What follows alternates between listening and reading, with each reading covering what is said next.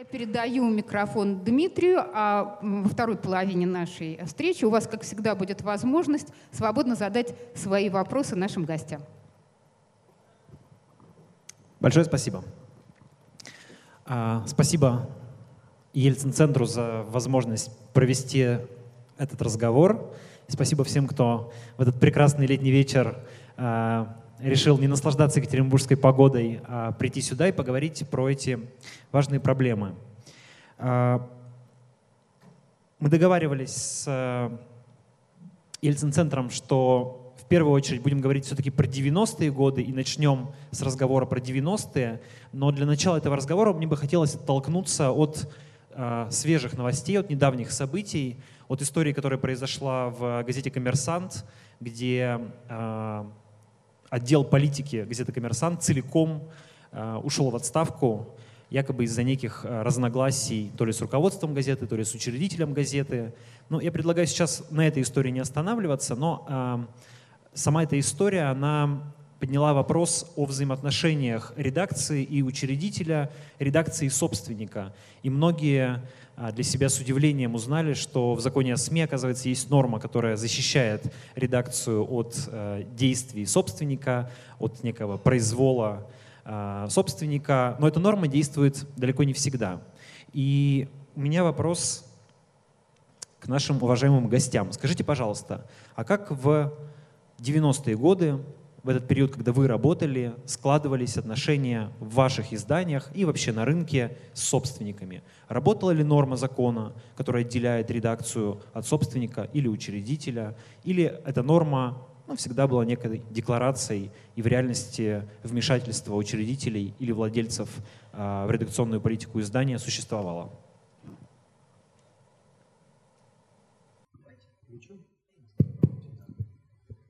Значит, ну давайте не будем тогда э, описывать круги, потому что то, что вы рассказываете, то, что есть на самом деле, это немножко две разные истории, потому что уволил же их не собственник, уволил их главный редактор, который имеет на это право и который брал их на работу.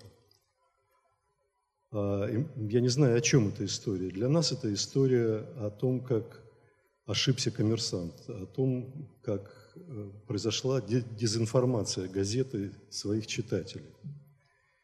Потом, это на самом деле очень серьезная история для медийного мира, связанная с источниками информации. Это проблема, которая существует вообще во всем медийном мире. Вы знаете, что 4 года назад журналистка «New York Times» отказалась выдавать свои источники, и ее осудили к четырем годам лишения свободы. Вы знаете, что сейчас существует серьезнейший скандал в Германии вокруг э, Spiegel TV и Süddeutsche Zeitung, которые опубликовали э, запись той самой встречи россиянки с э, вице, будущим вице-канцлером Австрии. И идет разговор, а кто, кто эти люди, что за источники, а они источники тоже не выдают. И здесь тоже разговор об источниках, но, к сожалению, в отличие от тех, от тех историй, о которых я говорю, здесь еще разговор о том, что источник дал не информацию, а дезинформацию. И прежде всего это была реакция на дезинформацию, реакция главного редактора, который брал этих людей на работу. Сказать, что главный редактор не советовался с, с владельцем, что владелец вообще не в курсе дела, ну это же мы живем в Э, в такой стране, где все политизированы, где любой владелец медиа так или иначе усилиями власти или не усилиями власти втянут э, в медийный процесс. Но первично была история о том, что нас дезинформировали. Мы хотим знать, кто нас дезинформировал. К сожалению, журналисты, которые этот материал подготовили, отказались нам, отказались рассказать, кто эти люди. И первоначально они ушли по договору, по договору сторон. Мы вам не рассказываем, кто нас, э, кто нас дезинформировал, но мы, мы уходим из редакции. Вторая тема – это тема тех людей, которые их поддержали и ушли вслед за ними.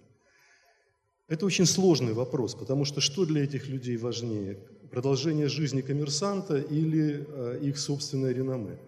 Для нас это вопрос очень болезненный, потому что ушли лучшие, понимаете, там есть два-три три, три журналиста, на которых, собственно, одни из тех, на которых коммерсант держится. Для нас это вопрос крайне болезненный, но почему-то в общественном пространстве переведены совершенно в другую плоскость. В плоскость э, давления владельца на журналистов. В данном случае разговор совершенно, совершенно о другом идет. О том, что нам делать в такой ситуации, когда журналисты дезинформируют читателя не по своей воле, и мы не понимаем, как это, как это, как, как это все произошло. Э, это очень, очень болезненно переживается редакцией коммерсанта, там, руководством коммерсанта, но в самую последнюю очередь для нас эта проблема. В курсе был акционер, не в курсе был акционер – Э, это не самая острая проблема здесь. Спасибо, что прокомментировали. И можно все-таки спрошу вас про 90-е годы. Как, это, э, как взаимоотношения редакции и учредителя вот конкретно в вашем издании строились в 90-е, в начале 2000-х? Ну, мы вряд ли, если говорить о московских новостях, э, мы вряд ли можем быть здесь интересной иллюстрацией, поскольку у нас не было никакого владельца. А, собственно, мы, мы были, так как мы переходили из государственной собственности в частную. В те, это была самая первая медийная структура, ставшая э, частной. И не было еще акционерного э, законодательства. Мы, мы перешли в жанр колхоза. То есть у нас все были владельцами долей э, от уборщицы до главного редактора, все были владельцами долей Э, в компании, которая называлась «Московские новости». Поэтому это были абсолютно те же отношения с главным редактором, а не с каким-то издателем, владельцем и так далее, и так далее. И никаких тут интересных историй, каких-то интересных э, коллизий я вам просто не приведу, но те, кто врал, те, кто не работал, те, кто дезинформировал, те, кто предавал, тех увольняли без жалости, вот и все. А все эти совладельцы, включая уборщицу, они принимали какое-то участие в судьбе Они не газет? должны были принимать в этом участие. Уже в это время появился закон о средствах массовой информации, который очень ясно определял, кто принимает в этом участие, кто не принимает. В, в акционерной компании сегодня принимает участие в найме на работу и в увольнении э, рядовой акционер? Нет. Нет, ну то же самое. Спасибо. А, Владимир Семенович. Там есть, да, микрофон? Да. Вот ваш опыт. Да. Я только хотел сказать, что э, э, закон, заканчивая тему коммерсанта, что это действительно и для меня лично очень болезненная история, поскольку, во-первых, многих из этих ребят я знаю очень хорошо, некоторые были моими подчиненными в прошлом и коллегами, э, и не потому, что здесь Виктор рядом, Э, коммерсант для меня до сих пор является определенной а, не только маркой, но и планкой, который, несмотря на те или иные изъяны и допущения, достигают вряд ли кто-либо вообще в российской журналистике, по некоторым, по крайней параметрам. А, теперь, что касается моего собственного опыта, но не 90-х, я о нем чуть ниже скажу. А, ну, действительно, есть такое Э, негласное журналистское правило, что э, журналисты не делятся источниками. А, и э, мне, я возглавлял три, три газеты, три редакции. За все это время, в течение 16 лет, только дважды по моей просьбе журналисты назвали, о ком идет речь. Вам как редактору? Как редактору. Но это было на взаимном доверии, потому что они знали, что дальше этого ничего не пойдет. И я их не подведу. А так вы или соглашаетесь, или не соглашаетесь с этим правилом.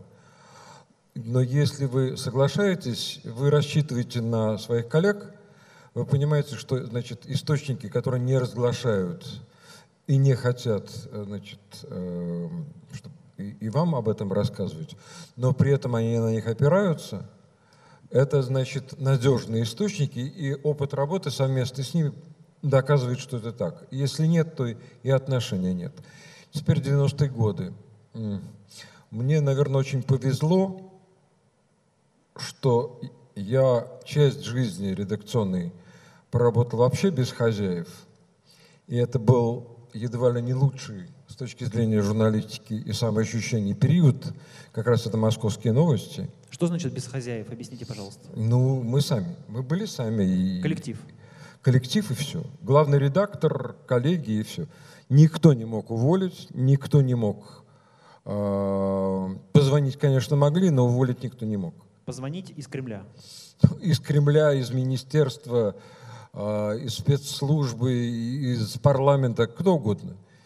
Никто, на самом деле. И если газета придерживалась этой линии, мы все это делали вместе. Если мы не хотели, мы уходили, или кто-то уходил. Это было э, ни с чем не сравнимое ощущение и, и мало с чем сравнимый статус. Э, но повезло и дальше. Дальше я работал в изданиях, где были хозяева, были акционеры, были спонсоры, инвесторы, как угодно назовите. Но я или мы выбирали тех, с кем нам было ком комфортно работать. И здесь никаких проблем не было. У меня был, например, в инвесторах один государственный банк. За 8 лет его э, работы с нами у них была одна единственная просьба. Э, мы подготовили материал э, по поводу одного банкира. Позвонил вице-президент, сказал, Владимир Семенович, если можно, пожалуйста, сейчас не печатайте, мы понимаем, что будет критика, у нас с ними очень важная сделка. Можете позже. Я подумал, поскольку вы 8 лет ни, ни о чем не просили, ну, мы пошли навстречу. Потом напечатали материал. А и... можно я сразу уточню? Что? Я сразу уточню. Вы сказали, что банк государственный, а государство какое-то влияние имело, учитывая вашего акционера? Нет, э, в том-то и дело. Я говорю, что банк государственный, а просьб никаких и давления не было. У нас был, ну, могу сказать, ну, не радикальный, но достаточно либеральный э, стиль и направление. Мы собрались по этому признаку, мы, э, других людей у нас, в общем-то, в редакции не было, все достаточно близко друг к другу мыслили и представляли себе жизнь. А, у нас не было ребят, которые были готовы рвать и метать. Ну, это вопрос подбора стилистики какой-то но ни разу были звонки. И в московские новости были, и во время новостей были, и так далее, и так далее. Но никаких противоречий с акционером не было. И время МН у нас были акционеры, а, там часть государственных банков, часть негосударственных, ничего.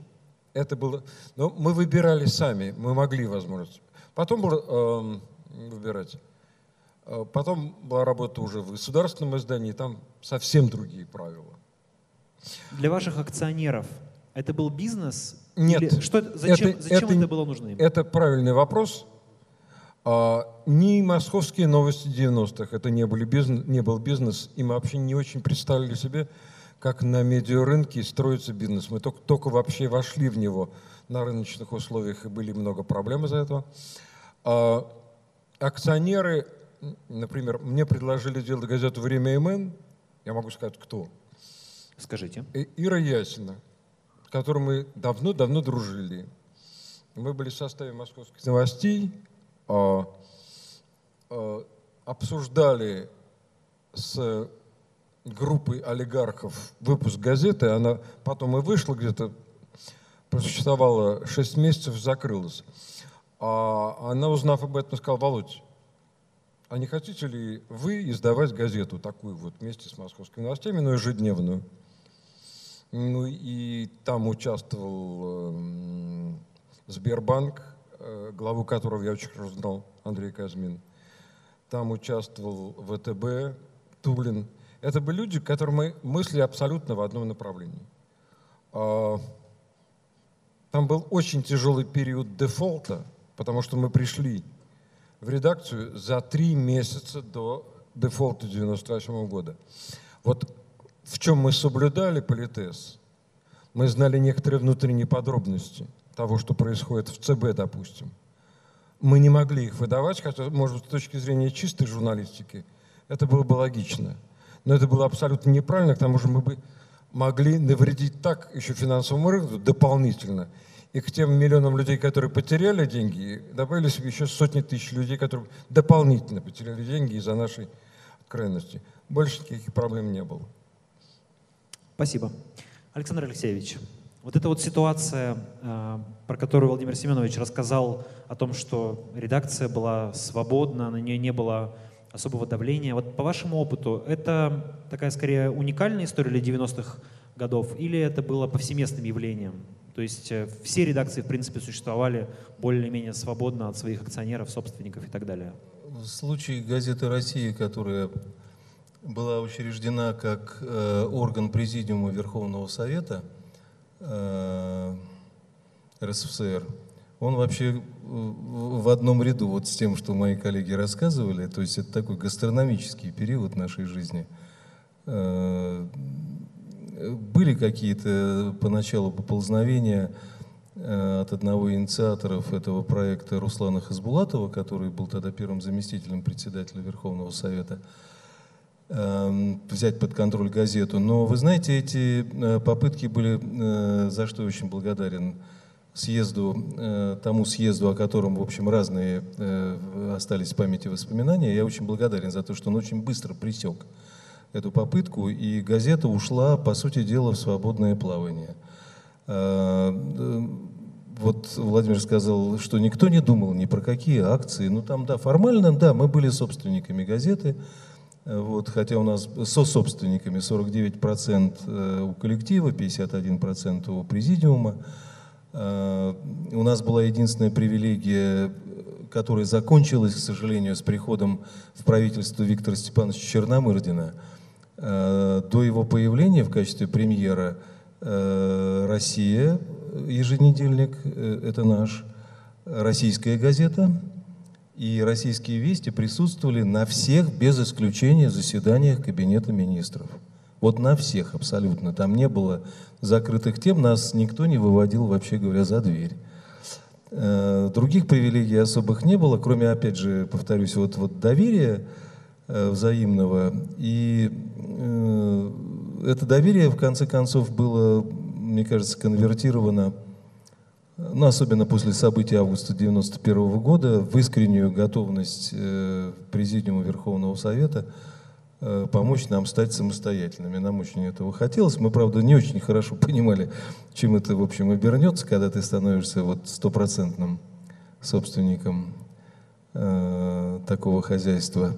Но, тем не менее, помогли. И э, до 90, наверное, седьмого года мы э, э, работали в тесном контакте, естественно, с теми, кто нас поразил. Э, мы были самоокупаемые. Мы вышли на рынок, это мы поняли, кстати говоря, далеко не сразу, только когда значит, стали появляться желающие приобрести средства массовой информации. И вы знаете, вот в этот самый момент, это был вот рубеж, что там 96-й, вот выборы, 97 год, отрицательную роль, безусловно, сыграл тогдашний министр печати Михаил Полторанин – Э, который пытался э, взять под контроль средства массовой информации разными способами, но нас ему хотелось просто лично приобрести. Э, вот. И возникло, так сказать, поле конкуренции, и возникла тема заказных материалов, вот. Причем это стало получать такое совершенно бешеное распространение. А я хочу сказать, что когда мы с Людмилой Олеговной работали в «Комсомольской правде», Э, вот даже сама мысль о том, что ты можешь поехать в командировку за деньги, да, для того, чтобы обеспечить чей-то заказ, вот чем бы он ни был мотивирован, пусть тысячу раз там эта ситуация житейская, там, как правило, это были жизненные, так сказать, истории, да, людей в беде, там, под следствием, я не знаю, в болезни, там, в невзгодах каких-то. Но вообще подумать о том, что кто-то может поехать и сделать эту работу за деньги, она была просто недопустима. Вот на моей памяти Э, я еще работал в комсомолке э, в 89 году, откуда я ушел ответственным секретарем. Значит, мы тихо попросили, да, вот уйти одного человека, блестящего совершенно журналиста, да, замечательного. Но, правда, не за то, что он съездил куда-то за деньги, а за то, что он просто придумал своего героя. Вот просто придумал, да, и это было блестяще совершенно. Ну, такого человека не существовало. И вот э, когда возникло вот это вот э, силовое поле такого, да, вот растяжение в разные стороны, когда с разных сторон значит, пошли люди с деньгами, там как бы э, с, по, по, по встречным векторам. Вы знаете, мы приняли, на мой взгляд, э, оптимальное решение. Я, вот редакция, там, мои коллеги, о чем мы не жалеем, мы просто решили продать газету. Мы поняли, что, ну, честно говоря, ну, так будет, вот перед самими собой, потому что мы пришли делать политическую журналистику. А вот дальше заниматься вот этими, э, так сказать, нюансами да, выживания, да, э, тем более, когда министр печати лишает тебя распространения газеты, да, из, собственно, из э, циничного такого эгоистического желания приобрести ее, мы поняли, что мы не будем тратить на это время. Кстати говоря, это, это же было одной из причин, Э, по которой я сложил себе полномочия генерального директора ТВ-6, как только я узнал, что туда собирается прийти э, Борис Абрамович Березовский. Вот э, при всем моем отстраненном уважении, так сказать, к этому, так сказать, чертовски, ну, дьявольскому, извините за повтор, вот, э, таланту и, может быть, для кого-то обаянию этого человека. Я понял, что я не смогу. Ну, мне не интересно. Для меня вот, вот в этот момент, это, может быть, это что-то такое идеалистическое, я не знаю, наверное. Но для меня в этот момент вот же журналистика кончилась, и интерес ее как бы для меня пропал. Но того, что происходит сегодня с коммерсантом, конечно, даже ну, представить себе в 90-е годы, наверное, было невозможно. Ну, это просто... Наверное, нам повезло. Вот я как раз хотел поинтересоваться. А, сегодня принято считать, ну и, наверное, это правдиво, то, что в конце 80-х, начале 90-х отечественная журналистика пережила свой такой самый свободный, самый золотой период. И ближе во второй половине 90-х медиа уже попали под влияние бизнеса, начались вот истории там, с заказными материалами, о которых вы говорили, ну и потом с 2000-х годов началось попадание медиа под зависимость уже от государства. А, и теперь мы имеем ту картину, которую имеем. Вот, во-первых, вопрос всем, всем вам. А, насколько вы согласны вот с такой а, оценкой, с такой хронологией? И, собственно, почему так произошло? Был ли у российской журналистики какой-то шанс остаться в этом золотом веке, остаться независимой, остаться журналистика с большой буквы, или вот это попадание под влияние э, олигархов, под влияние бизнеса, а затем под влияние государства было неизбежным.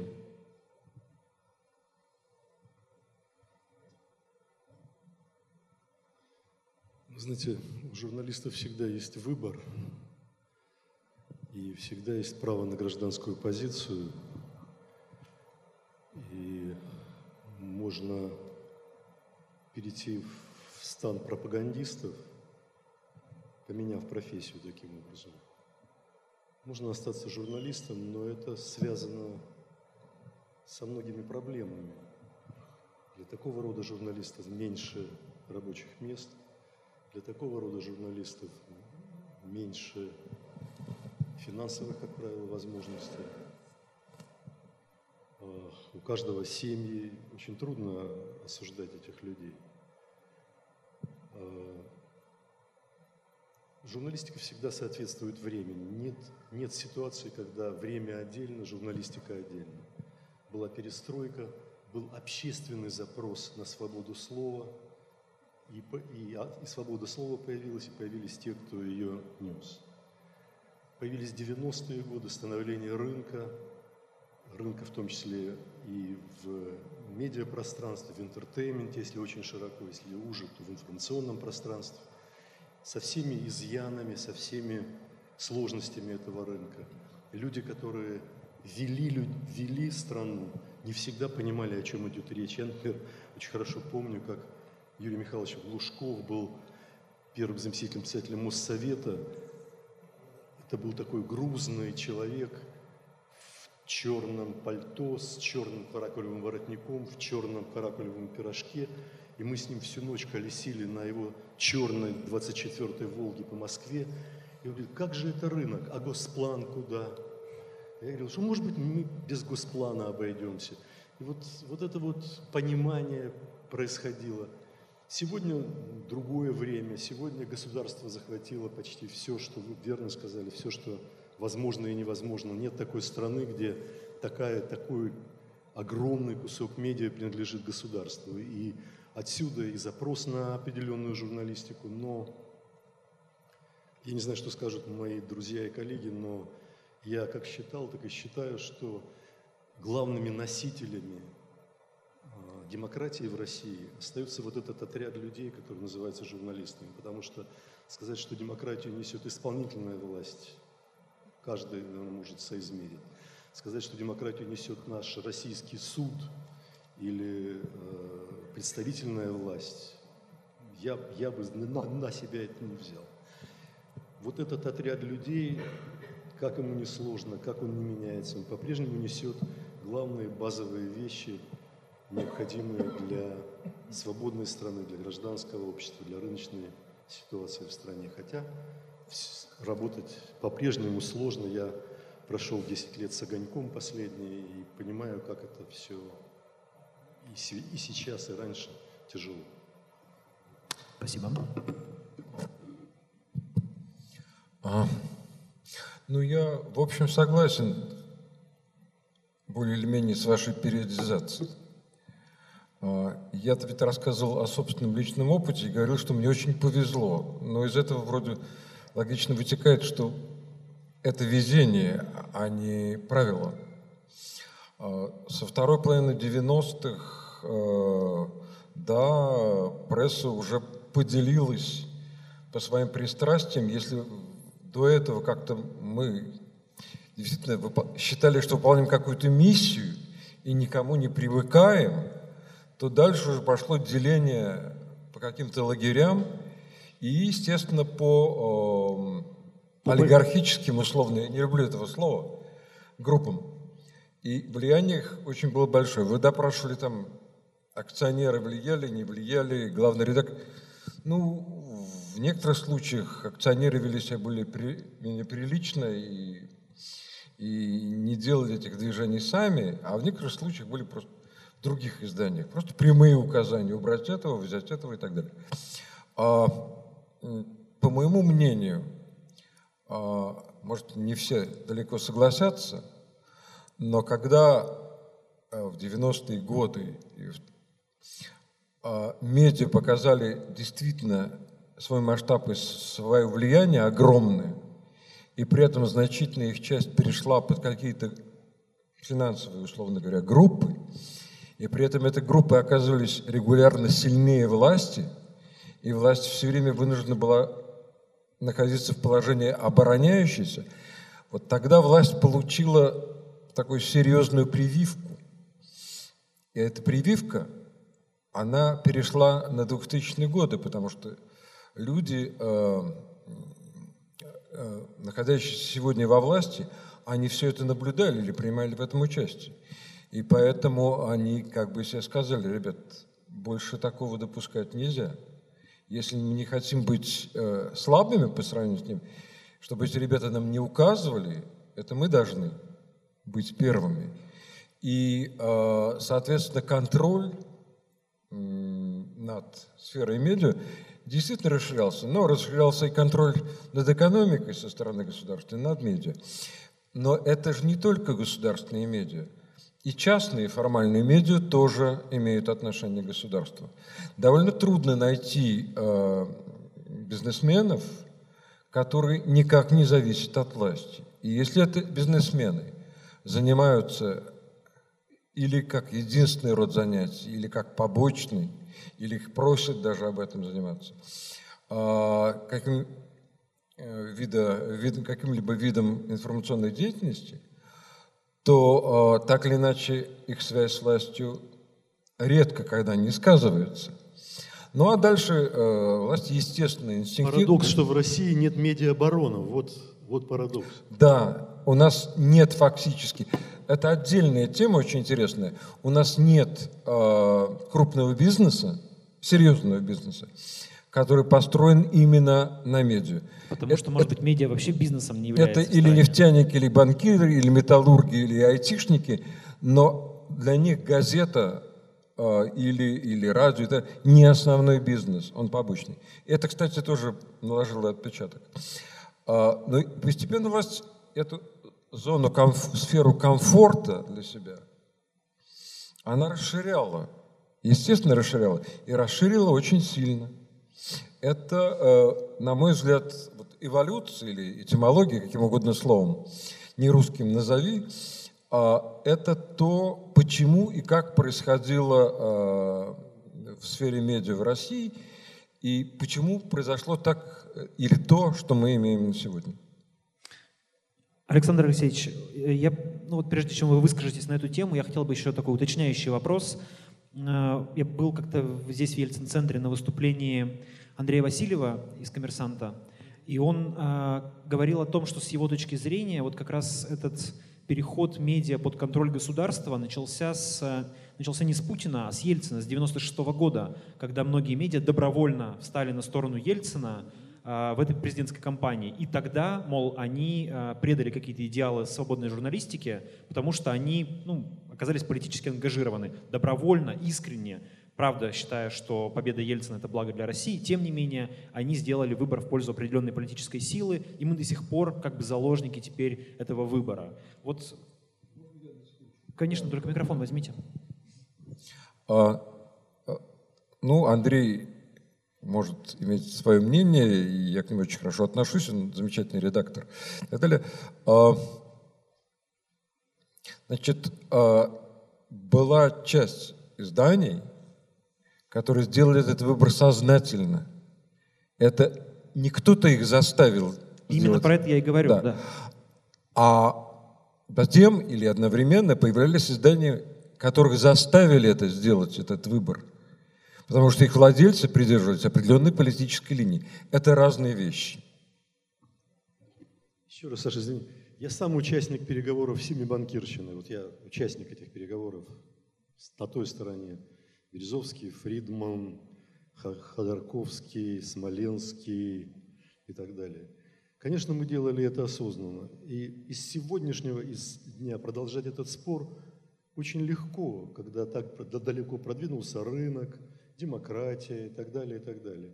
А из того дня, когда коммунисты дышали еще в, вот сюда, в 91 году они это все продемонстрировали, мы, мы не могли себе позволить, потому что это не просто а это ведь все сравнивают с чем? Все сравнивают с Восточной Европой, где ушли вправо, потом ушли чуть-чуть влево в сторону социал-демократии. Ушли вправо, ушли опять в сторону социал-демократии. Здесь никакой социал-демократии не было. Здесь пришли бы Полосковы, вернулась бы армия, вернулась бы КГБ, вернулись бы лагеря. Это было вот так вот, на щелчок. Просто нужно понимать то время, которое еще было очень сырым в смысле создания новой страны, новых отношений, нового права. Еще не было целого пакета законов необходимых. Саша, извини.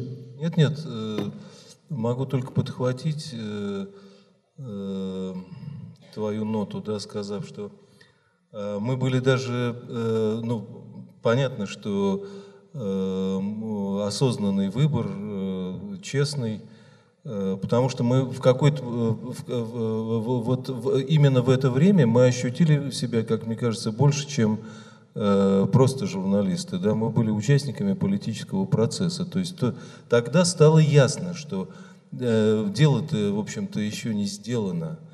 А сегодня-то понятно, что оно и сегодня не сделано, да, с моей точки зрения, 91 год – это не завершенная, так сказать, демократическая революция, да, а в 96-м, 95-м, да, нам казалось, что вроде бы все – а вот оказалось, что, э, что нет. Это было, э, это было очень сильное, очень острое ощущение. Там как не ругай семьи банкирщину, э, ну, на мой взгляд, это, это термин такой, в общем, такой ироничный, но за ним стоит значительно больший, конечно, пласт новейшей истории, конечно, да, но на тот момент это было оптимальное решение вообще всех проблем. И э, выбор тогда был действительно, ну, мало того, что существовали, конечно, э, официальные газеты там, да, И небольшой инструментарий, российские вести, там российская газета. Кстати говоря, э, телевидение нельзя было назвать однозначным, я вам хочу сказать. И РТР, и Первый канал, да, это были разные, там были, были разные позиции, разные точки зрения. Но в массе это был, это был честный выбор, конечно же. А был ли шанс? Шанс был. К сожалению, мы его потеряли тогда, когда государство стало возвращаться вот э, туда, где его, собственно, и не ждали.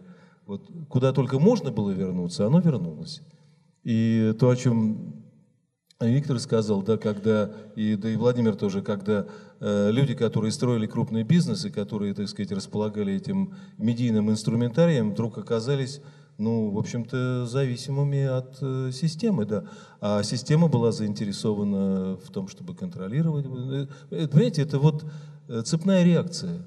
И этот шанс, он потихонечку, вот как бы в нулевые годы, он растворился окончательно, когда мы вроде как пошли, вот как мне кажется, это мое личное мнение, это не мнение Ельцин-центра, а вот никоим образом, пошли в обратную сторону. Вот и все. А Виктор Григорьевич тут сказал, кажется, важные два слова. Общественный запрос. Общественный запрос на свободу слова, на журналистику. А сейчас, мне кажется, это действительно первопричина того, что журналистики в, таком, в том виде, в котором бы хотелось ее видеть, сейчас нет. Нет общественного запроса на это. Как вам кажется, может ли он появиться и что для этого нужно сделать? Хоть кому, кто готов ответить? Нет общественного запроса, да, мне кажется, он есть. Э, ну, журналистика, э, как, как там, это, про что говорят, э, рок-н-ролл жив, да? Вот. Но есть же разные формы, да, вот, в общем, вода пробивается из-под камня, да, социальные сети сегодня начинают, собственно, подменять собой печатное слово, да, и, ну, это же видно, это просто видно невооруженным глазом, вот на, на примере потом последних событий, событий в городе. Я, я, я, я не уверен, что кто-то из э, ныне действующих э, средств массовой информации – готов броситься, так сказать, на амбразуру, вот, э, наплевать на своих акционеров, да, опрокинуть столы и сказать, все, мы... И, я думаю, что это просто невозможно. Единственный пример такой, значит, знаете, как, как, как, как это называется? Ну, это не автономия, это, а это жизнь как бы в загоне в каком-то. Да? Это новая газета, и и New Times, да, э, которая перешла уже, трансформировалась в другое, так сказать, э, другое качество. А, но поверьте, это, это, это мучительная жизнь, конечно. Я думаю, что все остальные э, не готовы. Поэтому, ну, как бы запрос, есть ли запрос в обществе на пропаганду, тоже не верю. Вот, все хотят честного слова живого. Поэтому Э, но при этом не готовы поддерживать СМИ подпиской. Ну а... почему? Например, новая газета э, какую-то часть э, бюджета формирует за счет крауд, краудфандинга, например.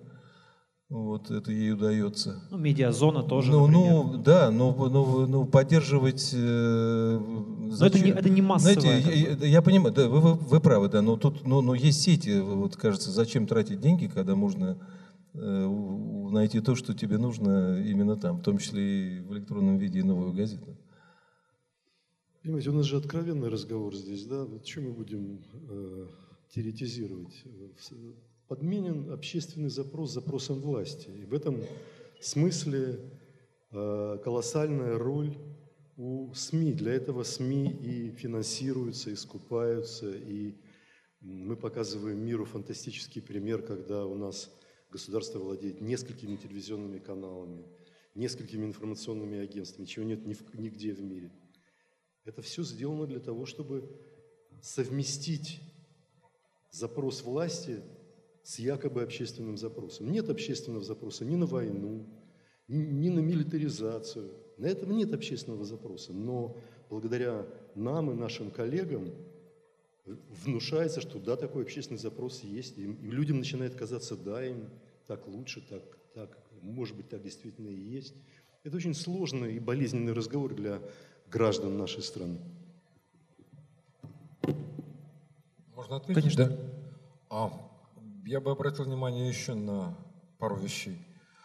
А, дело в том, что вот общественный запрос на правду на и так далее, который существовал в конце 80-х, начале 90-х, он э, возник после того, что Земля была выжжена, информации как таковой не было.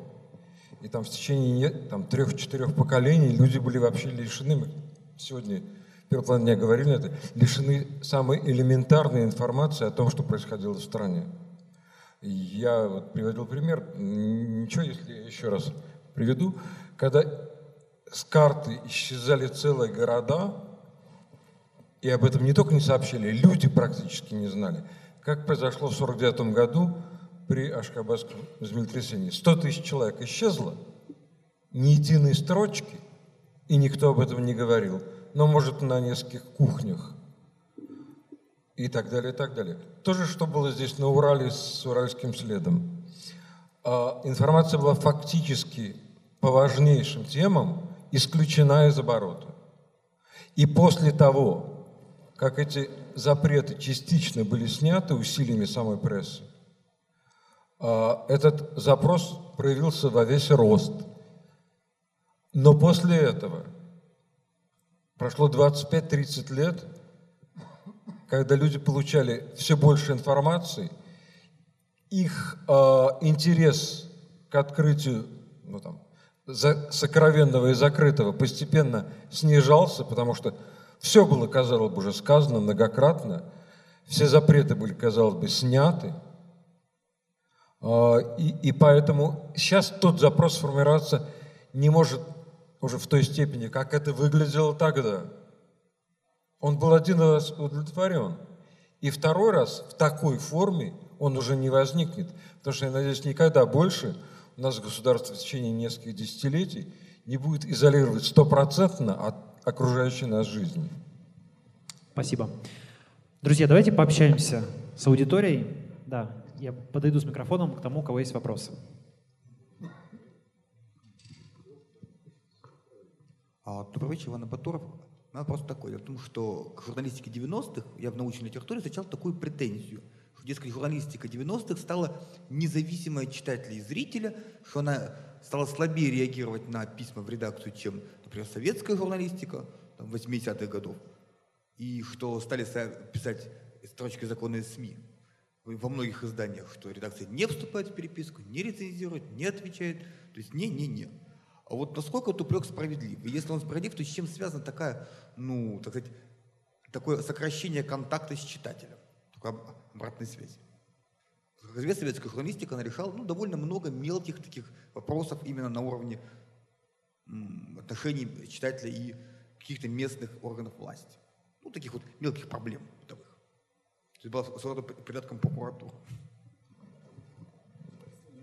Думаю, что от, а, отчасти э, это связано с тем, что в 90-е годы ну, э, общество стало более информированным а, и э, стало проступать, как мне кажется, более плотно, так более насыщенная информационная карта Советского Союза, карта России.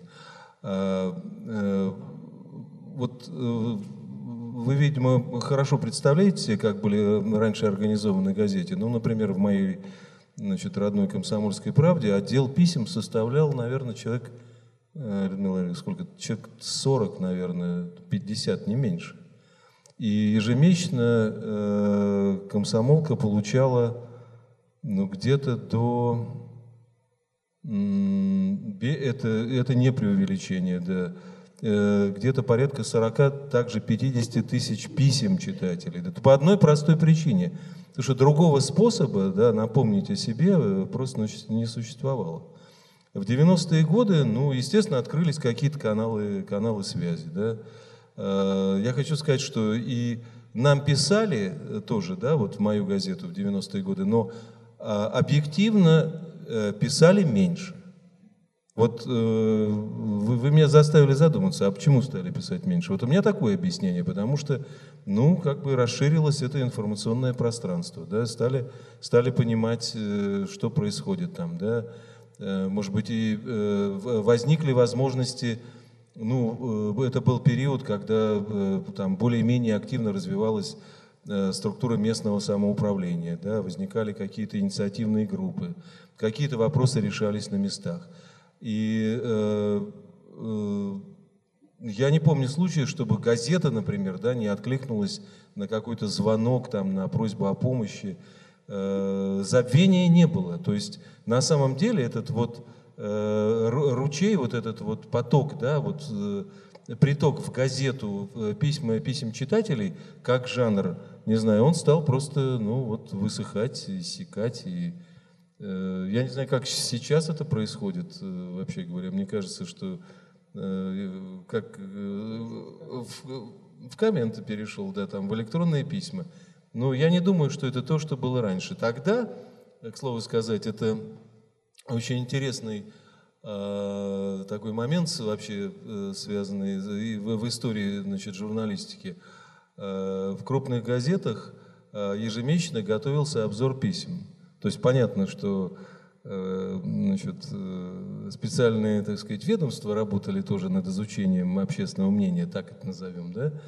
Э, но то же самое происходило и в газетах. Да? Как правило, обзор писем за месяц поручался ну, самому яркому, так сказать, самому умному и самому опытному политическому обозревателю – который садился, значит, составлял записку в ЦК КПСС в идеологический отдел.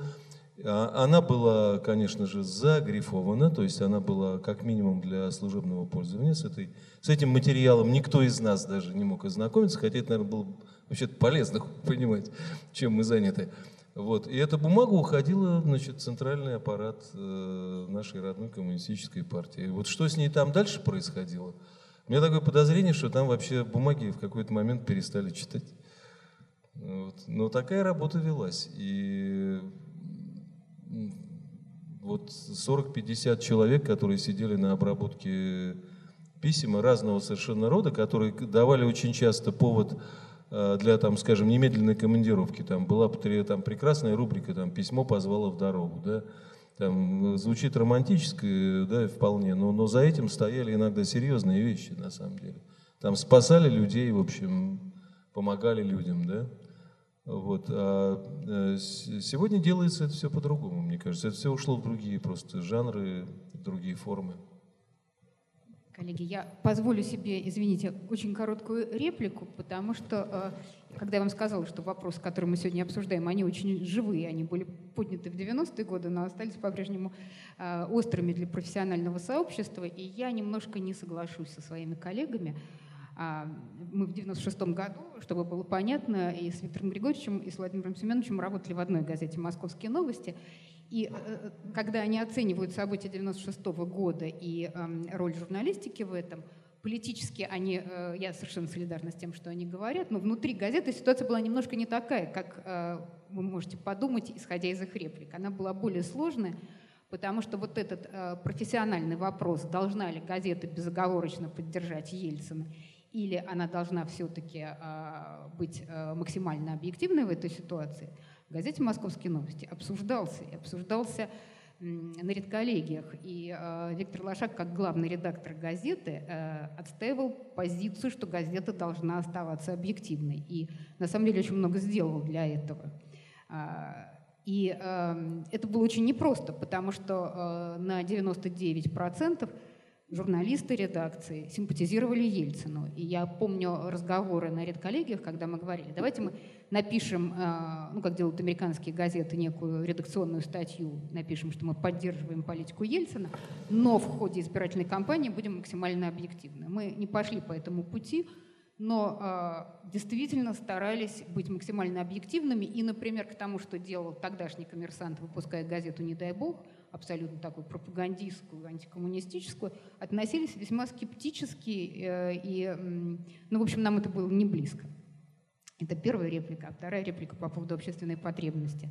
Вот мне кажется, что общественная потребность э, возникает и проявляется все больше и больше, и вы могли в этом убедиться, э, когда были события вокруг Сквера. Это не точка зрения Ельцин-центра официальная, это моя личная точка зрения. Я э, провела несколько ночей а, смотрела трансляции, и потом уже дней, когда э, были трансляции из мэрии, когда э, наши коллеги и Дмитрий Колезев, и э, Ренат Низамов, и 66.ru, и другие вели репортажи из э, сквера.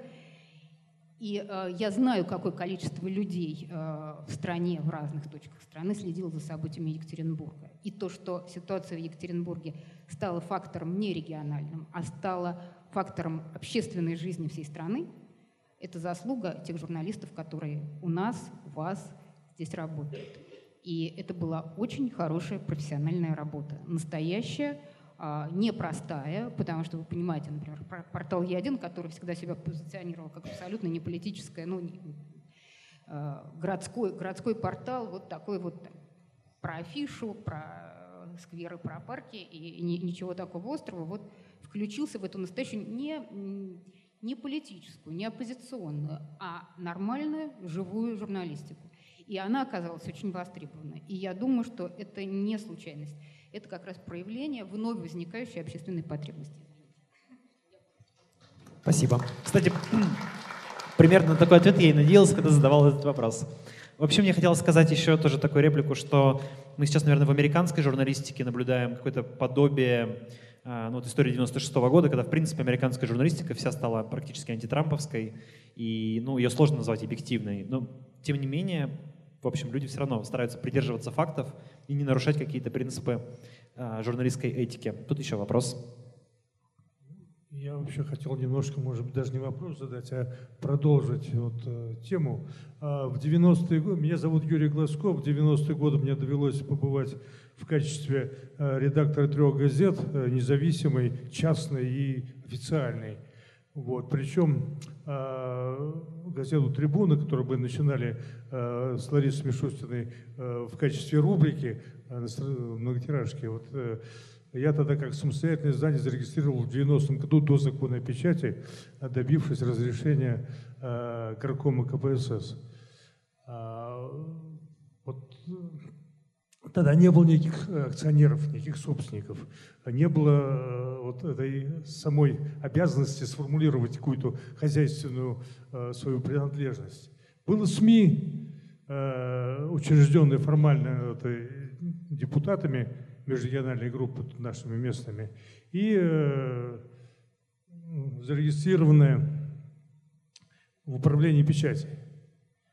Вот. Ну, и вот э, насчет запроса на информацию, поскольку тогда э, в официальных СМИ не печатали того, что печатали мы, вот спрос был огромный. То есть мы э, 25 тысяч тиража уходили в лед через розницу. Вот, и работа была, конечно, не, э, не, не, не бизнес это была, это была миссия, вот формулировка сегодняшнего э, дискуссия была, как бизнес это либо э, да, э, профессия. Вот мне кажется, и дальше оставались в стране все-таки очаги такой работы на миссию. Вот та же самая общая газета, в которой мне довелось тоже поработать в качестве сапкора. Вот. Там уже были сложные дела. С одной стороны, ее подкармливал Гусинский, с другой Лусков. Вот. Но все равно придушили. Вот эта газета была мировоззренческая. Она не могла вызывать э, за счет привлечения широкой публики к э, вот своим страницам покупателей газеты. Вот. Ну, в общем, это были лучшие времена, так, резюмируя все выступления. Спасибо. Спасибо. И еще есть вопрос. Знаете, Владимир Познер неоднократно утверждал, и продол... а, Юрий меня зовут, да, неоднократно утверждал и продолжает утверждать, что стандартной западной журналистики, как журналистики объективной, всесторонне освещающей те или иные события, умерли, так же, как и в России. Вопрос такой, вы согласны с этой точкой зрения? И если да, то вообще куда журналистика идет в таком случае? Она превращается в пропаганду и рассчитывать не на что?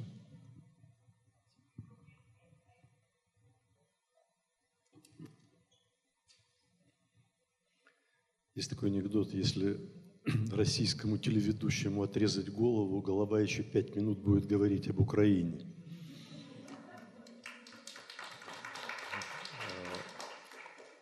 Вы знаете, не идет, журналистика продолжает свою жизнь, она продолжает жить вместе с обществом. Никто из журналистов, не, не надо возлагать на журналистов роль поводырей. Это, это, это часть общества, но все равно, да, огромная зона пропаганды возникла. Это совершенно не то, что журналистика. Это, я сегодня уже приводил это сравнение. Пропаганда – это такое учебник по математике, где ты начинаешь читать с ответов на задачи, а не с самих задач. Вот. Но не надо разочаровываться в журналистике. Если вы хотите найти качественную журналистику, если вы найти, хотите найти разные мнения на те проблемы, которые вас лично интересуют, вы всегда это в нашей журналистике найдете, если поищете. Вот. Э, я, я все-таки не сторонник пессимистического взгляда ни на сегодняшнюю журналистику, ни на перспективы ее как таковой и нашей профессии в целом. А, а, сейчас я могу следить за тем, что происходит э, в медиа немножко со стороны. С одной стороны, я многих людей знаю, знаю, что там происходит, но, но сам участвую очень, э, очень опосредованно. Небольшой сайт, а остальная моя работа прямо с э, сферой СМИ не связана. А я с удовольствием отмечаю, что периодически вижу качественную журналистскую работу. И здесь я с Виктором абсолютно согласен не умирает на самом деле э, отношение к э, фактам, способность их добывать, осмысливать и так далее. Это все еще есть. Хотя доля такой журналистики, увы, значительно ниже, чем я привык э, об этом думать или сам как-то в этом участвовать. Но есть еще одна очень большая проблема, она всегда у нас на слуху и так далее, и так далее – очень сильно меняется характер того, что называется масс-медиа. Ничего похожего в 90-е годы, да и в первую половину 2000-х на, на интернет-журналистику не было. Когда аудитория получает уникальный выбор источников и информации, и источников дезинформации, работа а, профессиональный журналист становится сложнее.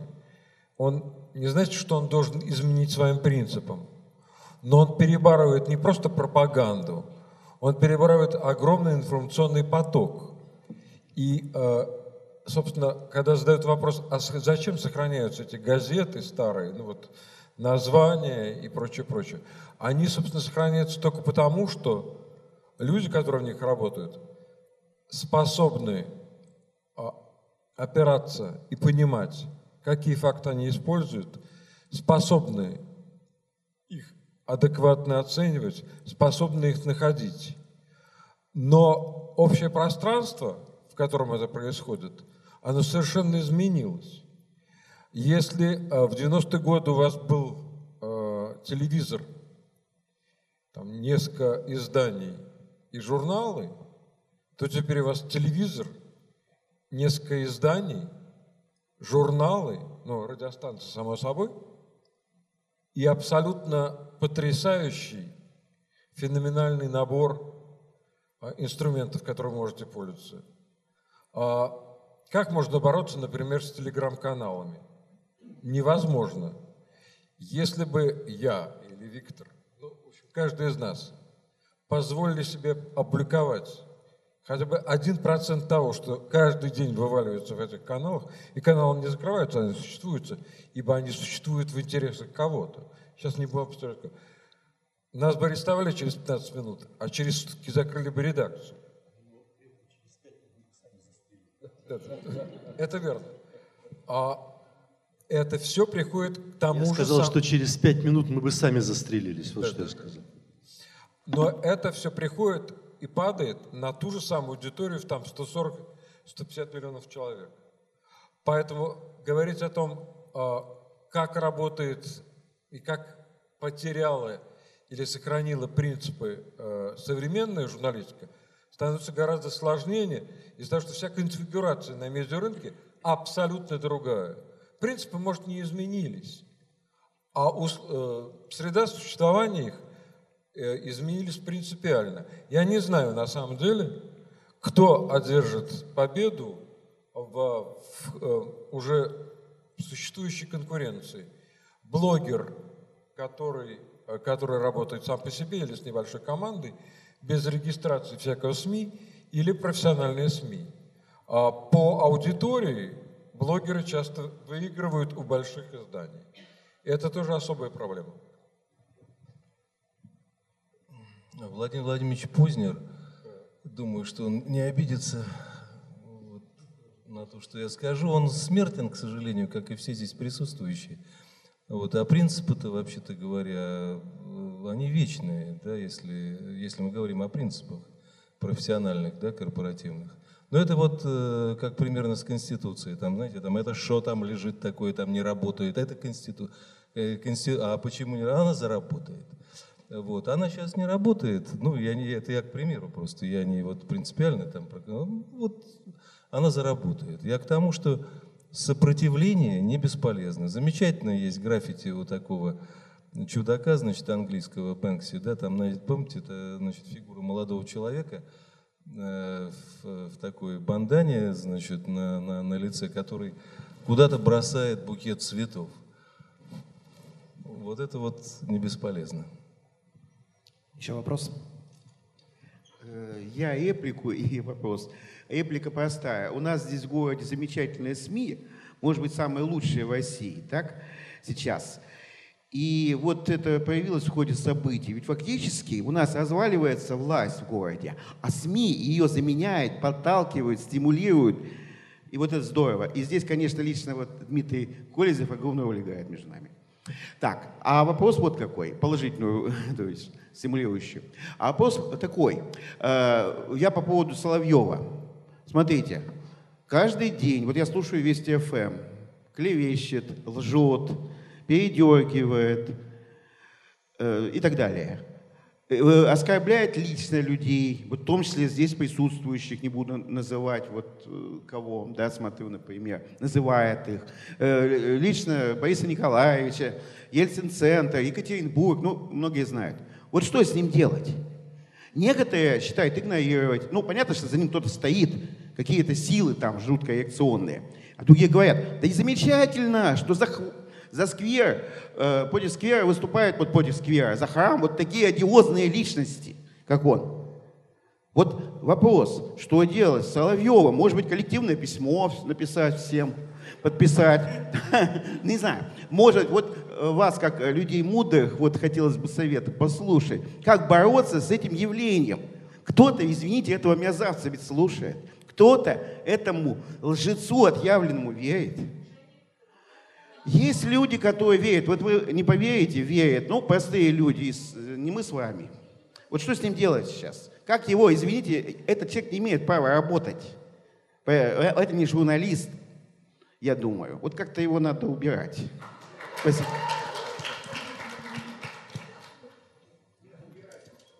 Вот, вот мне кажется, что у вас нет виллы на озере Кома.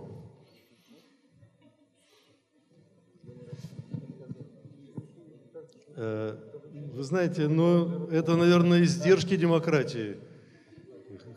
Соловьева, есть Соловьев, есть кто-то другой.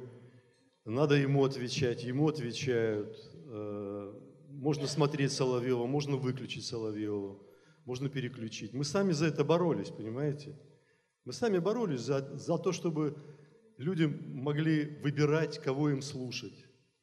Но когда, вот то, о чем я говорю, но когда на восьми каналах восемь Соловьевых, вот это уже государство как бы переигрывает, передергивает в игре на информационном пространстве.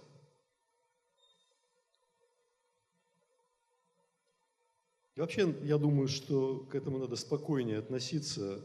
Э, если Соловьев на государство... Это же государственные э, радиостанции, государственный канал.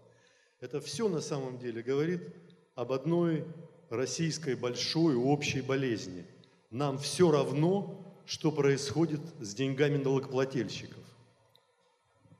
Потому что если бы это происходило где-нибудь в Германии, там тут же восстали бы налогоплательщики. А почему Соловьев на, на всех государственных каналах? Почему нет другого? Почему нет альтернативного ему мнения? Почему у нас все каналы у государства тратятся наши деньги налогоплательщиков на телевидение, когда они не должны тратить? То есть тут завязывается в целый клубок, на самом деле, проблем, как мне кажется. Будут ли еще варианты про Владимира Соловьева? Это острая любимая Екатеринбургом тема просто. А, да.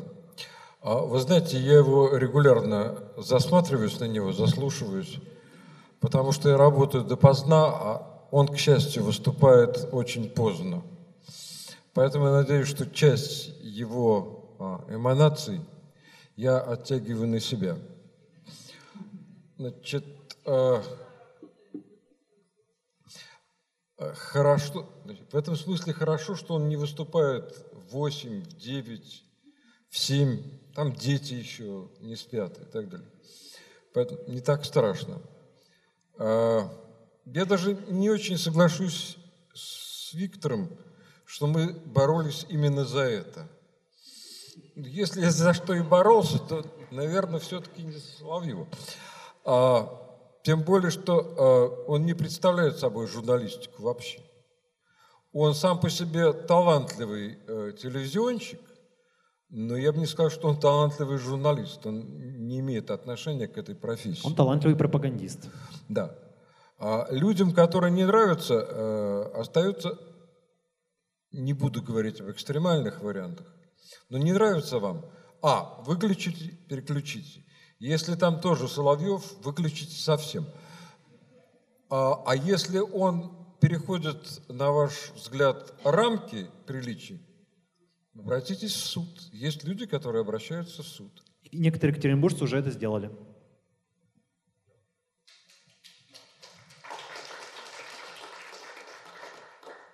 Ну уж не знаю, что еще к этим рецептам э, добавить, перцу какого подсыпать. Не знаю, я сочувствую этому человеку, потому что Э, ну да, так вот, я, я как раз про это, про то, что э, помните, эта замечательная сцена в «Калине красной», э, когда э, Шукшин собирает за столом всю эту компанию и говорит, здесь в кармане, говорит, сто листов, их же надо взлохматить. Я ему хочу пожелать, чтобы он успел взлохматить все, что он там у себя, вообще говоря, по карманам разложил. Вот, чтобы ему здоровья хватило. Спасибо. Есть еще вопросы в зале? Давайте, наверное, еще парочку мы успеваем. Спасибо, меня зовут Игорь, и спасибо за очень интересный, информативный, главное, ценностный разговор. А вопрос мой вот касается следующего. Вот есть замечательный фильм голливудский 2017 года «Секретное досье». Там описывается ситуация правления президента Никсона в Штатах конфликт между журналистским сообществом и, соответственно, исполнительной властью. И журналистское сообщество, опираясь на общественное мнение и опираясь на таких союзников, как независимый Верховный суд, побеждает власть в своем конфликте. Вот Александр Дроздов описывал свой конфликт с Русланом Абрановичем Хазбулатовым и с Полтораниным.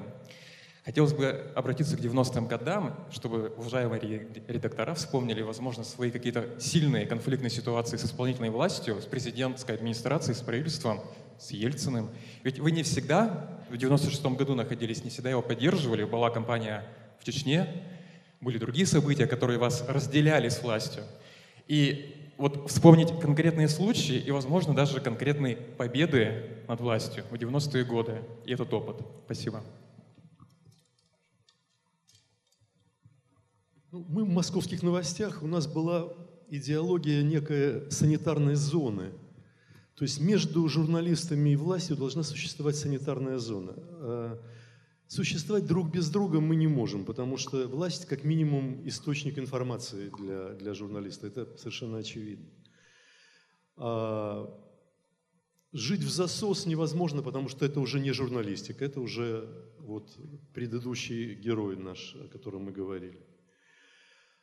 Вот. Э, фактов, наверное, мы можем привести много, но вот э, уже сегодня мы об этом вспоминали, когда началась война в Чечне, московские новости, я снял свою подпись, э, был такой договор об общественном согласии, который подписали разные представители разных сфер.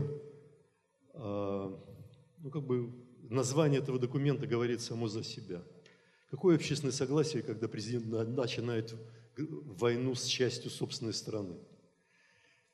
Вот э, могу привести такой пример. Наверное, можно привести еще много примеров, но, понимаете, это, вот это, эта дискуссия, в данном случае, раз мы под этим, в, в этих стенах, с президентом Ельциным происходила в условиях одного его личного правила. Он был догматически предан свободе слова. Если можно найти в практике Ельцина экономической, политической, какой-то иной, какие-то колебания, изменения позиции и так далее. Это вопрос, в котором он никогда, ни разу никто не может найти примера, когда Ельцин изменил свободе слова.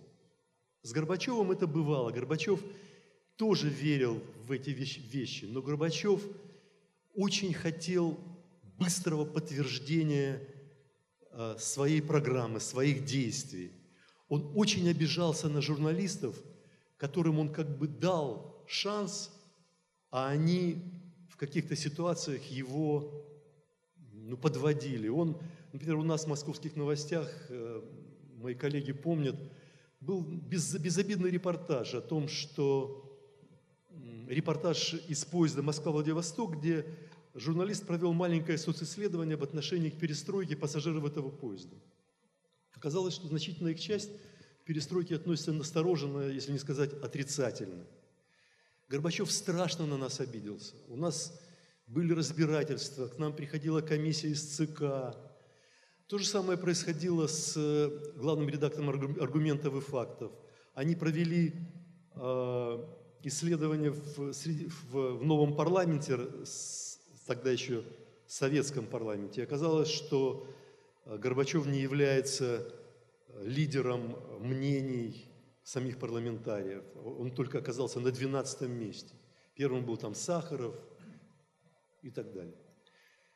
Обиделся, хотел снять главного редактора. Вот понимаете, э, нам, если смотреть из сегодняшнего дня, нам, конечно, работалось легко, когда первое лицо страны – было глубоко уверено в том, что свобода слова – это главное или одно из главных условий существования демократического государства.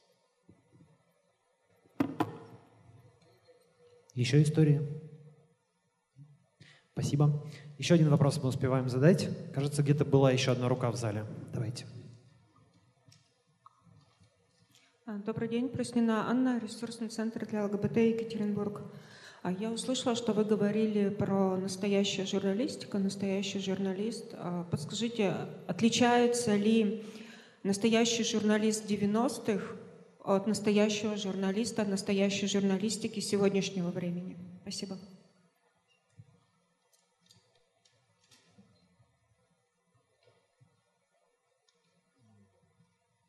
Не отличаются.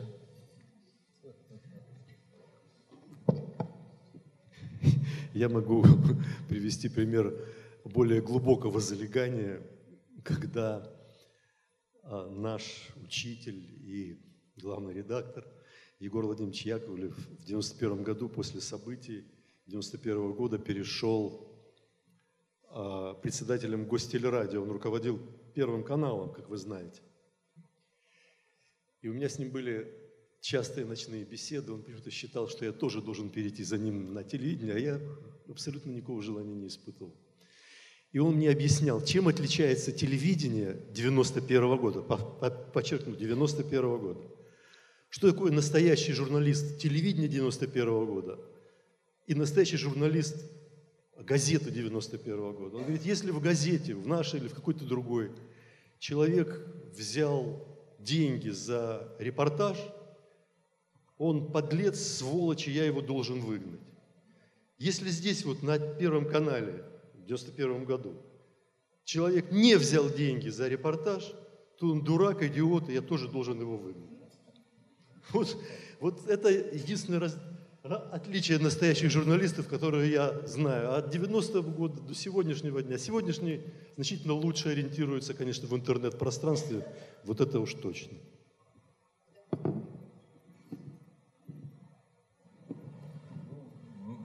Настоящее, оно и остается настоящим. Я думаю, что вот э, возвращаясь к разговору о принципах профессионального журнализма, ну, в моем представлении это что? Это свободомыслие и ответственность.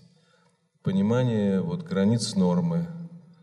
Но самое главное – это э, ответственность не как самоцензура, да? а ответственность за себя, за свое слово. Я думаю, что в этом смысле и 90-е, э, и сегодняшний день, они, по идее, не должны отличаться. Но, опять же, мы не можем быть объективны, потому что это ну, наше молодое время, на, на вот наша, так сказать, ранняя жизнь, да, и, конечно, мы так это смотрим, наверное, идеалистически. Такое ощущение, что все-таки самое главное, что мы в реализации этих принципов были смелее, да, потому что, э, повторюсь, это принципиально действительно. Я думаю, что не, не только мы здесь, вот э, практически все, кто работал в те годы, скажут, что э, дышалось и работалось легко, потому что за спиной вот э, была эта вера, э, наивная вера э, первого президента России, что по-другому нельзя. Вот. И это всех нас, это вообще говоря, спасало и, и прикрывало, и, и вело. Я не знаю, как, э, что ведет сейчас, э, что там э, за спиной у журналиста, который считает себя профессионалом, да? Мне трудно сказать. Вы знаете, если говорить серьезно, я бы добавил вот еще что. Я бы добавил повышение уровня компетентности, конечно. А вот я работаю в «Коммерсанте», у нас, огром... у нас очень большой коллектив, нас в «Коммерсанте», ну это всех, вместе с журналистами, с радио, с э, бэк-офисом, э, со всем, со всем, нас порядка тысячи человек.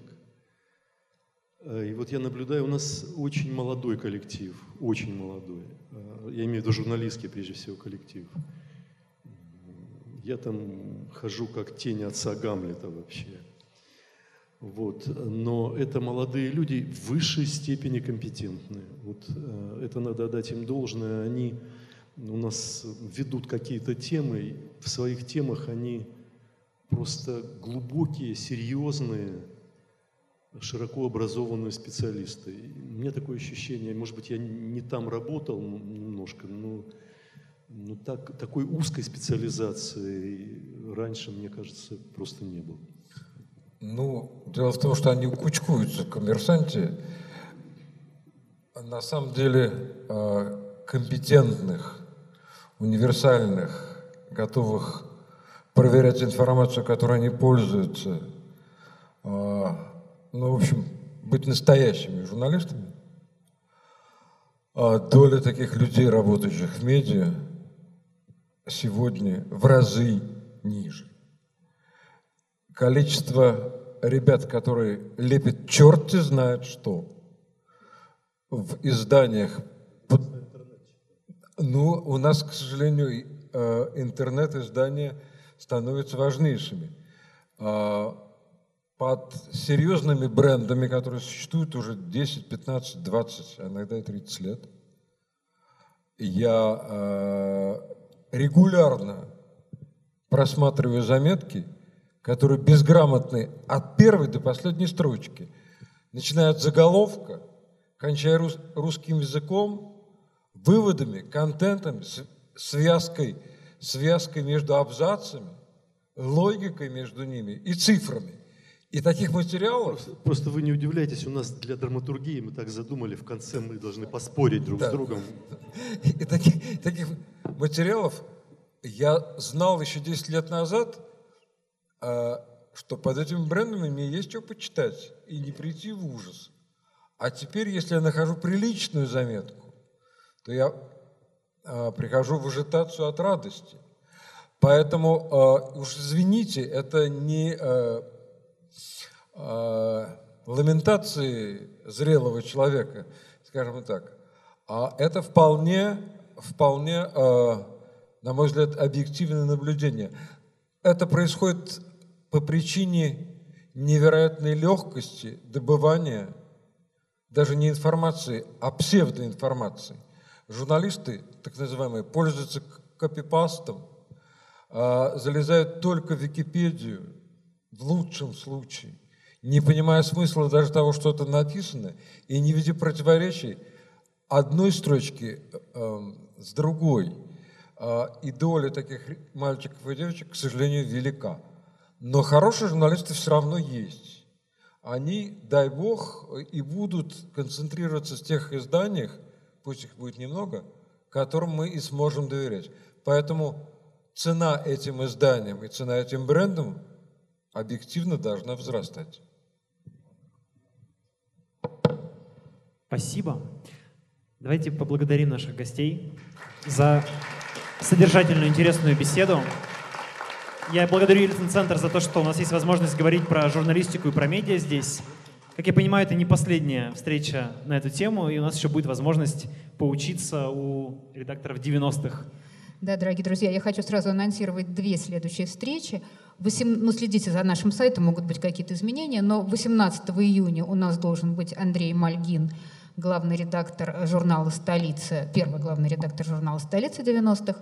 Сейчас а, очень известный блогер, э, весьма популярный, живет он в Италии, приедет специально, вот, чтобы выступить в Ельцин-центре. И 29 а, июня у нас разговор из двух частей. А, в первой части эм, выступит Рав Шакиров, главный редактор «Коммерсантов» 90-е, потом главный редактор газеты «Известия», главный редактор газеты «Газета», тоже э, было, было такое издание. А, человек, который был уволен из газеты «Известия» за репортаж, за фоторепортаж из Беслана. А, я думаю, это будет очень интересный разговор. И во второй части мы поговорим с журналистами кремлевского пула ельцинской эпохи. А, несколько человек приедут. Это тоже очень, на мой взгляд, интересный разговор, потому что это прямая работа с властью. Что такое кремлевский пул, как он работал в 90-е и, в общем, как он работает сегодня. Мы сможем об этом поговорить. А на сентябрь у нас планируется Михаил Кожукин, э, бывший главный редактор «Известия», э, Далее Дмитрий Муратов, главный редактор «Новой газеты», Сергей Муставщиков, второй главный редактор журнала «Столица», ну и еще много-много других людей, с которыми мы ведем сегодня переговоры. Следите Спасибо. за нашими сообщениями.